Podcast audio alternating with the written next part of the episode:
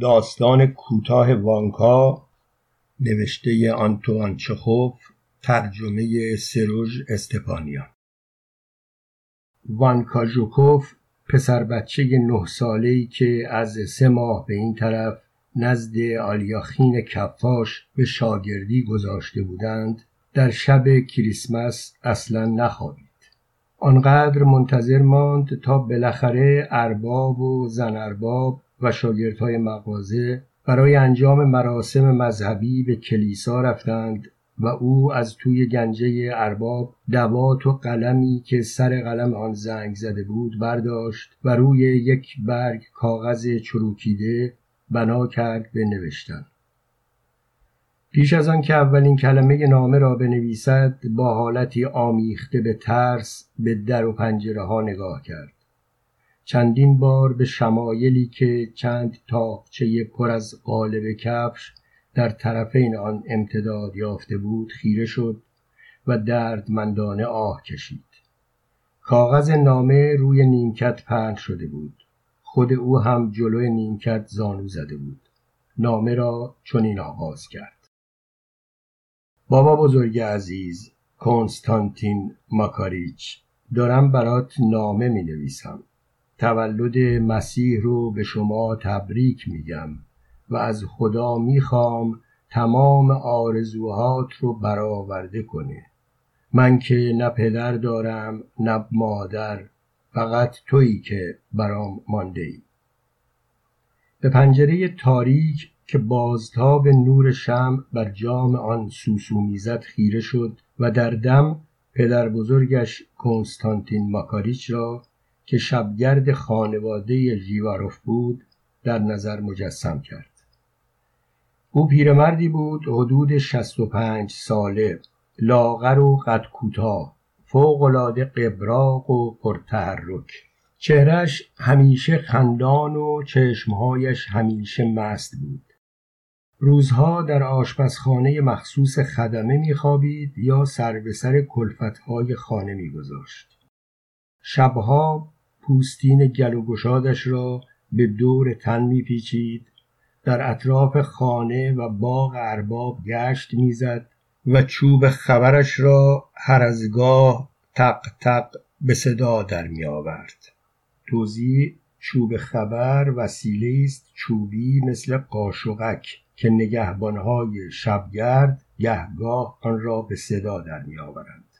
ادامه داستان دو سگ یکی کاشتانکای پیر و دیگری سگ نری که رنگ سیاه و قد کشیدش انسان را به یاد راسو میانداخت و از این رو ویون صدایش می‌زدند با سرهای فرو آویخته از پی او راه میافتادند. توضیح ویون به معنای زبل و چابک. ادامه داستان. ویون سگی بود مهربان و حرمتدان. رفتارش با غریبه ها همانقدر آمیخته به تملق بود که با خودی ها با وجود این هیچ کسی برای او اعتبار قائل نمی‌شد زیرا در ورای حرمتدانی و فرمانبری ظاهری او حرامزادگی مزورانه نهان بود. هیچ سگی بهتر از او بلد نبود به موقع دزدانه حمله کند و ساق پایی را گاز بگیرد یا چیزی از انبار خانه کش برود یا مرغی از موژیکی بدزدد بارها نزدیک بود جفت پایش را خرد و خاکشیر کنند. یکی دو بار هم دارش زده بودند و هر هفته طوری به جانش میافتادند که نیمه جان می‌شد اما در همه حال باز جان می‌گرفت و زخمهایش التیام پیدا می‌کرد. وانکا پدر بزرگ را در نظر خود مجسم کرد که دم در ورودی باغ ایستاده است و با چشمهای نیمه بستش به شیشه های سرخفام و درخشان کلیسا نگاه می کند و با چکمه های نمدیش این پا وان پا می کند و با شوخی و لودگی سر به سر کلفت ها می گذارد. چوب خبر را به کمر آویخته است. دستها را به هم می مالد از سرما کز می کند به شیوه پیرمردها می خندد گاه کلفتی و گاه دیگر آشپز را نیشگون می گیرد به زنها انفیه تعارف می کند و می‌گوید چطور یه ذره انفیه بو کنید؟ زنها بو می‌کشند و عدسه می کنند پدر بزرگ به وجه در می آید قشوریسه می رود و باند می زند خرس ترکید. آنگاه قوطی انفیه را زیر پوزه سگها می گیرد کاشتانکا عدسه می کند پوزش را برمیگرداند و رنجور و دلخور از پدر بزرگ فاصله می گیرد اما ویون از سر آدابدانی جلوی عدسه خود را می گیرد و فقط دم تکان می و اما هوا چقدر عالی است! آرام و صاف و اندکی خنک! گرچه شبی است تاریک با این همه درختهای پوشیده از برفدانه های ریز و همچنین تلهای برفی و سراسر ده با بامهای سفید پوشش و با ستونهای دودی که از دودکشها تنوره می کشد قابل رویت است. آسمان پر از ستاره است که شادمانه چشمک می‌زنند و راه شیری کهکشان چنان صاف و روشن می نماید که انگار پیش از عید میلاد مسیح آن را با برف شسته و برقش انداخته بودند. وانکا آهی کشید و سر قلم را در مرکب فرو کرد و بنوشتن ادامه داد. دیروز کتک مفصلی خوردم. ارباب به موی سرم چنگ انداخت و منو کشوند توی حیات و با تسمه چرمی به جانم افتاد و تن و بدنم رو کبود کرد. علتش هم این بود که وقتی داشتم نعنوی بچه ریغونش رو تکون می‌دادم یهو خوابم برده بود. هفته پیشم زن ارباب بهم گفت که براش ماهی نمکسود پاک بکنم و من کارم رو از دم ماهی شروع کردم. ماهی رو از دستم گرفت و کلش رو هی به دک و پوزم زد. شاگردهای مغازه مسخرم می‌کنن و منو به مشروب فروشی میفرستن تا براشون ودکا بخرم. بعدش هم وادارم می‌کنن واسهشون از انبار ارباب خیارشور بدزدم و ارباب هم با هر چی که دم دستش باشه کتکم میزن از نهار و شام هم خبری نیست. صبحها یک تیکه نون خالی ظهرها شیر برنج عصرها یک تیکه نون خالی. چای و آبگوشت رو فقط خودشون کوفت می‌کنن.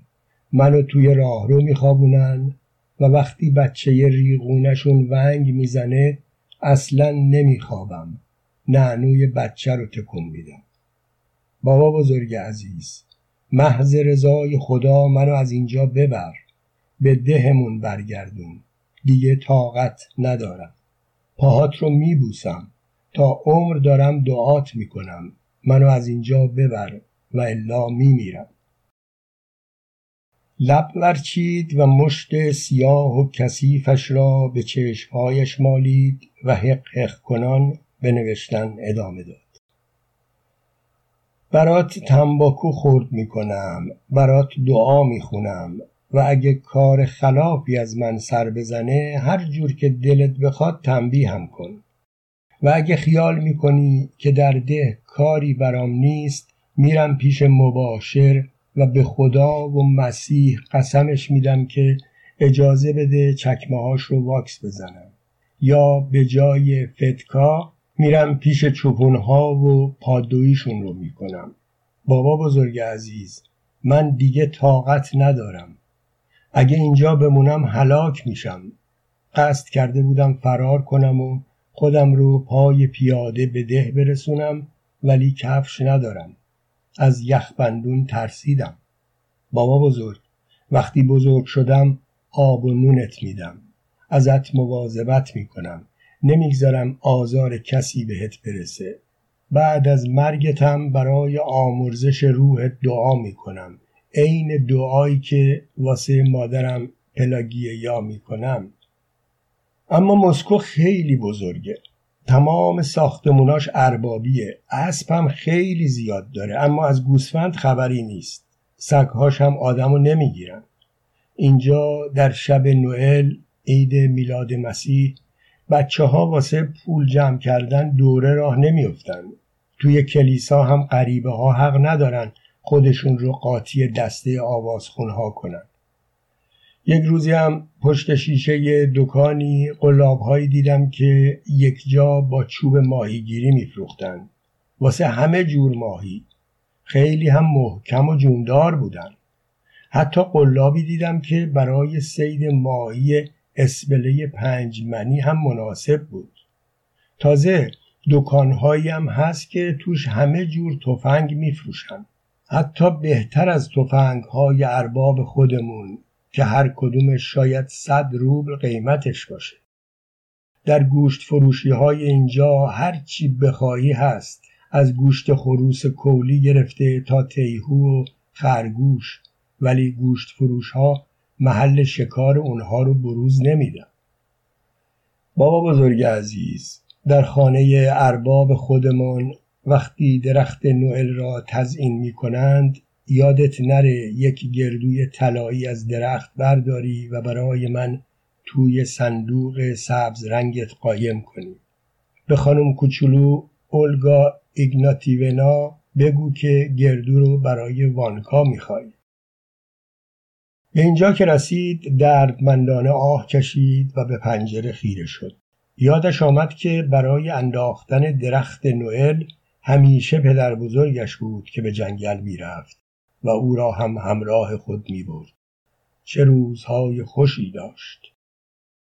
پدر بزرگ قارقار می کرد. یخ زیر پایشان هم قرچ قرچ می کرد. وانکا هم به تأسی از او قارقار می کرد. بعضی اوقات پدر بزرگ پیش از آن که درخت را بیاندازد چپقی چاق می کرد.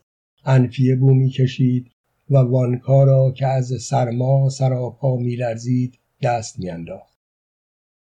کاجهای جوان پوشیده از برفدانه های ریز بی حرکت ایستاده و منتظر بودند ببینند کدام یک از آنها از پا در خواهد آمد ناگهان خرگوشی روی تل برفی نمایان می‌شد و در یک چشم هم زدن مثل تیری که از کمان در رفته باشد پا به فرار میگذاشت. پدر بزرگ بی اختیار از پی خرگوش داد می‌زد. بگیرش بگیرش بگیرش آه شیطون دنبریده. بعد کاجی را که انداخته بود کشان کشان به خانه ارباب می برد و آنجا دست به کار تزئینش می. اولگا ایگناتیونا موجودی که بیش از همه مورد علاقه وانکا بود برای تزئین درخت کاج بیشتر از دیگران جهد و تقلا می کرد. موقعی که مادر وانکا هنوز زنده بود و در خانه ارباب کلپتی می کرد اولگا ایگناتیونا به وانکا آب نبات می‌داد و در همان زمان بود که از سر بیکاری خواندن و نوشتن و شمردن تا صد و حتی رقص کادریل به او یاد داد. وانکا را پس از مرگ مادرش به اتاق خدمتکارها نزد پدر بزرگش فرستادند و چندی بعد هم از همانجا به مسکو نزد آلیاخین کفاش روانش کرد. وانکا به نوشتن ادامه داد. بابا بزرگ عزیز بیا پیش من. تو رو به خدا و مسیح قسمت میدم. منو از اینجا ببر. به من یتیم و بدبخت رحم کن و الا هر روز کتکم می‌زنن و همیشه گرسنه نگهم میدارن. و دلم اونقدر تنگ شده که نپرس. همش گریه می‌کنم. همین چند روز پیش ارباب یک لنگه قالب کفش رو برداشت و کوبید تو سرم. من افتادم زمین و به زحمت به هوش اومدم. زندگی گندی دارم. بدتر از زندگی هر سگی. و به آلنا و یگرکای یک چشم و به سورچی ارباب از قول من سلام برسون. و گارمن منو به هیچ کی نده. نوه تو ایوان ژوکوف بابا بزرگ عزیز زودتر بیا. وانکا کاغذ را چارتا کرد و آن را توی پاکتی که روز گذشته به یک کوپک خریده بود گذاشت. آنگاه دمی تحمل کرد سر قلم را در مرکب فرو برد و نشانی پدر بزرگ را روی پاکت نوشت. خدمت بابا بزرگم در ده سپس سر خود را خاراند و دمی به فکر فرو رفت و اضافه کرد کنستانتین ماکاریچ. راضی و خشنود از اینکه مخل نگاشتن نامش نشده بودند کلاه بر سر نهاد و بی آنکه پالتو پوست کوچکش را بر شانه ها بیافکند تا پیراهن به کوچه دوید. شب گذشته شاگردهای قصاب سر کوچه در مقابل پرسجوهای او گفته بودند که نامه را باید توی صندوق پستی انداخت. بعد آنها را از توی صندوق در و توسط چاپارهای مست و ترویکاهای دار تا آن سر دنیا هم که شده می‌برند. توضیح ترویکا سورتمه سه اسبه. ادامه داستان. وانکا به طرف اولین صندوق پستی دوید و نامه عزیز و گرانقدرش را به درون شکاف صندوق لغزاند و ساعتی بعد با لالایی رؤیاهای شیرین به خوابی عمیق فرو رفت. خواب دید که پدر بزرگش روی سکوی بخاری دیواری نشسته و پاهای برهنش را فرو آویخته است و دارد نامه او را برای خدمتکارهای زن می‌خواند و ویون دور بر بخاری میپلکد و دم تکان می‌دهد. 1886 داستان کوتاه به اقتضای زمان نوشته آنتوان چخوف ترجمه سروژ استپانیان زن و مردی جوان در اتاق پذیرایی که کاغذ دیواری آن به رنگ آبی آسمانی بود دل داده و قلوه گرفته بودند. مرد خوشقیافه جلوی دختر جوان زانو زده بود و قسم می‌خورد.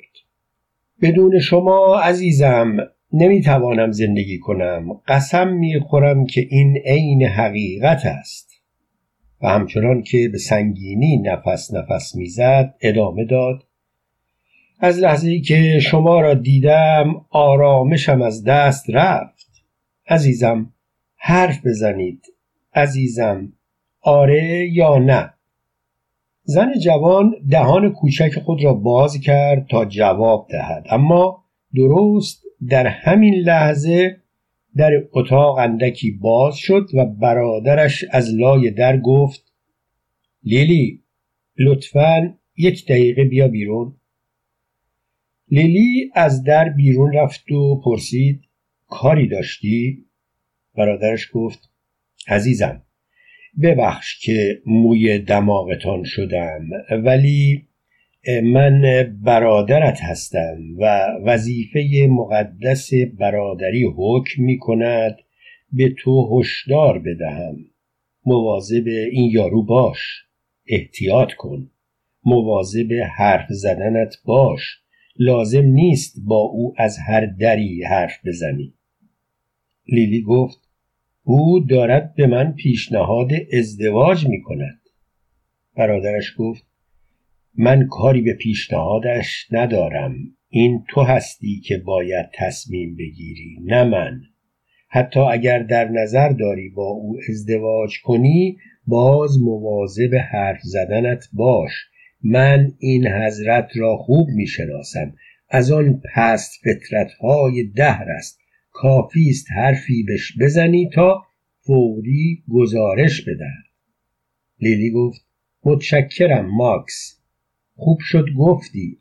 من که نمی شناختمش زن جوان به اتاق پذیرایی بازگشت. پاسخ او به پیشنهاد مرد جوان بله بود. ساعتی کنار هم نشستند. بوسه ها رد و بدل کردند. همدیگر را در آغوش گرفتند و قسمها خوردند. اما اما زن جوان احتیاط خود را از دست نداد. جز از عشق و عاشقی سخنی بر زبان نیاورد. 1883 داستان کوتاه چاق و لاغر نوشته آنتوان چخوف ترجمه سروژ استفانیان. دو دوست در ایستگاه راه آهن نیکولایوسکا به هم رسیدند. یکی چاق و دیگری لاغر. از لبه های چرب مرد چاق که مثل آلبالوی رسیده برق می‌زد پیدا بود که دمی پیش در رستوران ایستگاه غذایی خورده است. از او بوی شراب قرمز و بهار نارنج به مشام می‌رسید. اما از دستهای پر از چمدان و بار و بندیل مرد لاغر معلوم بود که دمی پیش از قطار پیاده شده است. او بوی تند قهوه و ژامبون می‌داد. پشت سر او زنی تکیده با چانه دراز همسر او و دانش آموزی بلند قد با چشمهای تنگ فرزند او ایستاده بودند. مرد چاق به مجرد دیدن مرد لاغر فریاد زد. هی پرفیری تویی عزیزم پارسال دوست امسال آشنا. مرد لاغر نیز شگفت زده بانگ زد. خدای من میشا یار دبیرستانی من این طرف ها چه کار می‌کنی پسر؟ دوستان سه بار ملچ و ملوچ کنان روبوسی کردند. و چشمهای پر اشکشان را به هم دوختند. هر دو خوشحال و مبهوت بودند. مرد لاغر بعد از روبوسی گفت رفیق عزیز خودم اصلا انتظارش را نداشتم. میدانی این دیدار به یک هدیه غیر منتظره میماند. بگذار حسابی تماشات کنم. بله خودشه.